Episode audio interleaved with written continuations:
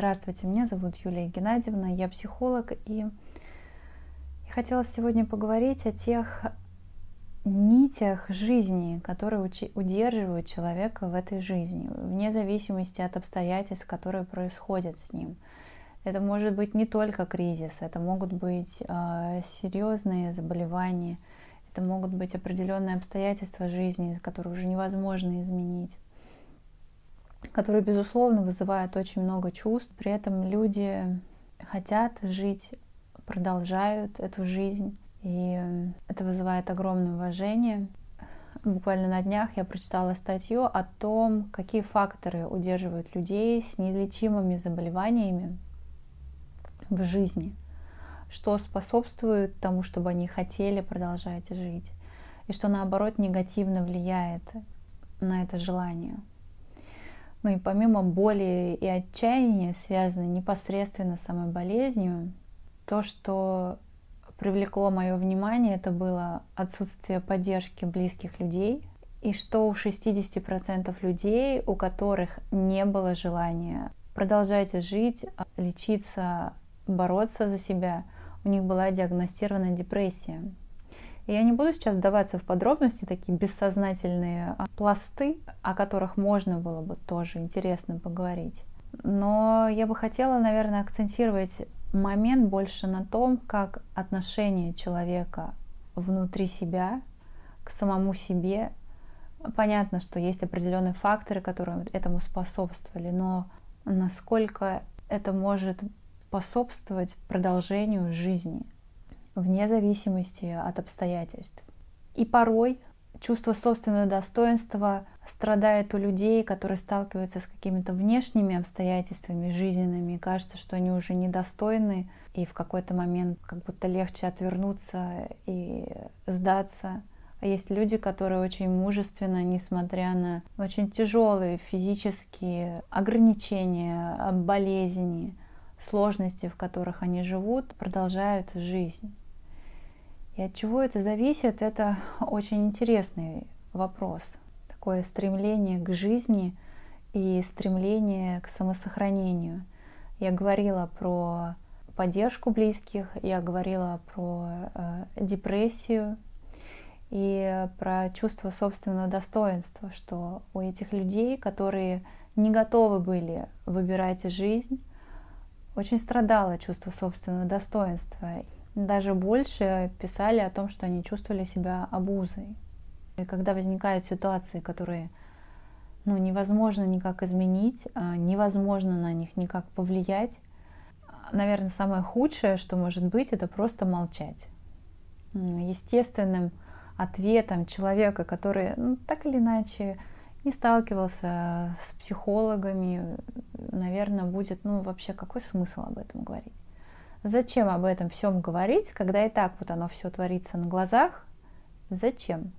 Зачем говорить о своих чувствах, когда, а, говоря о своих чувствах, этих чувств становится больше, переживаний становится больше, и самочувствие от этого не улучшается. Лучше действительно куда-то их задвигать подальше.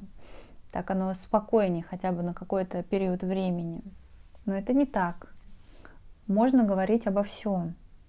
Можно говорить о разочаровании, о потере надежды, о бессмысленности, об отсутствии веры, обо всем том, что очень сильно заботит, об утрате иллюзии бессмертия, там, всемогущества, того, что ты всегда будешь на коне, об утрате определенного благополучия, к которому привык, и отношения близких. Можно обо всем этом говорить, в этом нет ничего такого.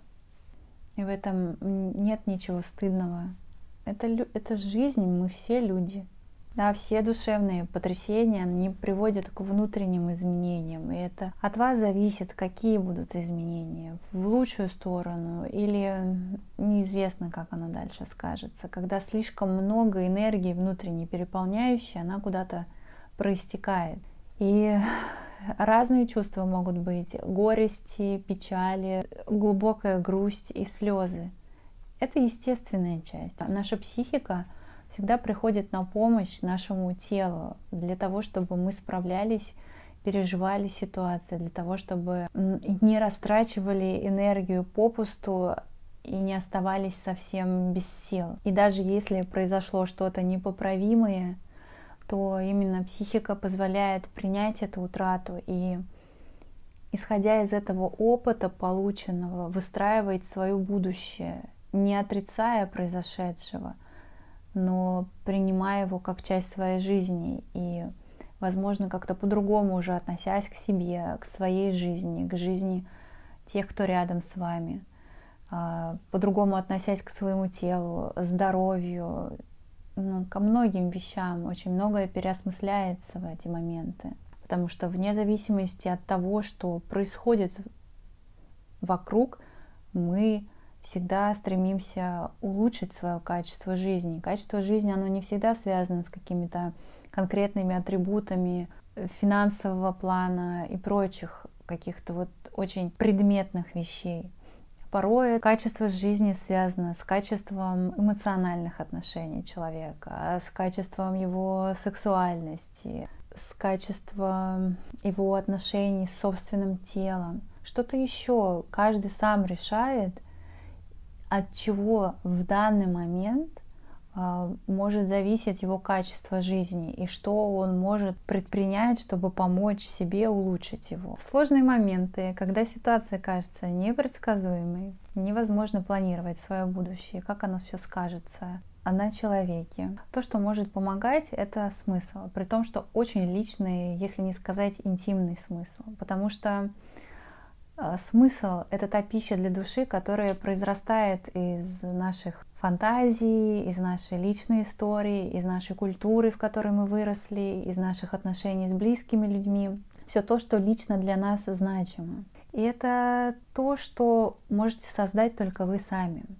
При этом это не рациональная штука, это не та вещь, которую вы скажете, там, ну вот сейчас так, мой смысл, там, например, заработать денег, потому что кризис, это не смысл. А смысл в том, чтобы что-то, исходя из вашей внутренней глубины, из вашей истории, из истории вашей семьи, возможно, рода, возможно, культуры, все, все, все, все, все, что уходит глубоко корнями в вашу почву. И тогда это действительно будет нести в себе ту силу и мощь, которая будет помогать и очень поддерживать. И именно такой смысл, простроенный на очень глубокой личной почве, дает возможность а, жить как-то направлять себя в будущее, когда пока перспективы кажутся очень туманными и неясными.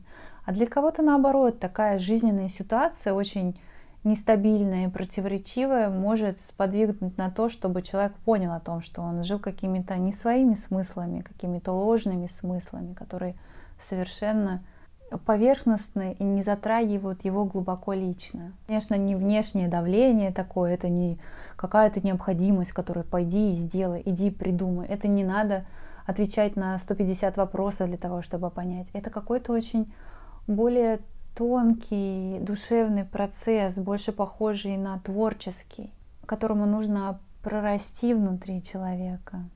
И смысл позволит быть скромному принятию уязвимости, ограничения, принять ограничения тех, кто рядом, тех, кто помогает и делает то, что в его силах.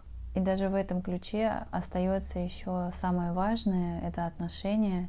Просто побыть рядом, почувствовать душевное тепло, либо тепло руки. Потому что смысл он всегда, как я говорила, затрагивает не только самого человека, но и его близких. Мне вспоминается книга «Сказать жизни да» Виктора Франкла, достаточно известная, когда он был в концентрационном лагере, в этих ужасающих условиях, когда люди по-разному очень относились к тому, что вокруг них происходит, он для себя принял этот смысл, он себя проецировал в будущее, даже не зная, что будет с ним происходить там в течение ближайшего времени. Он говорил о том, что это очень держало его на плаву, и он старался помогать тем людям, которые были рядом с ним.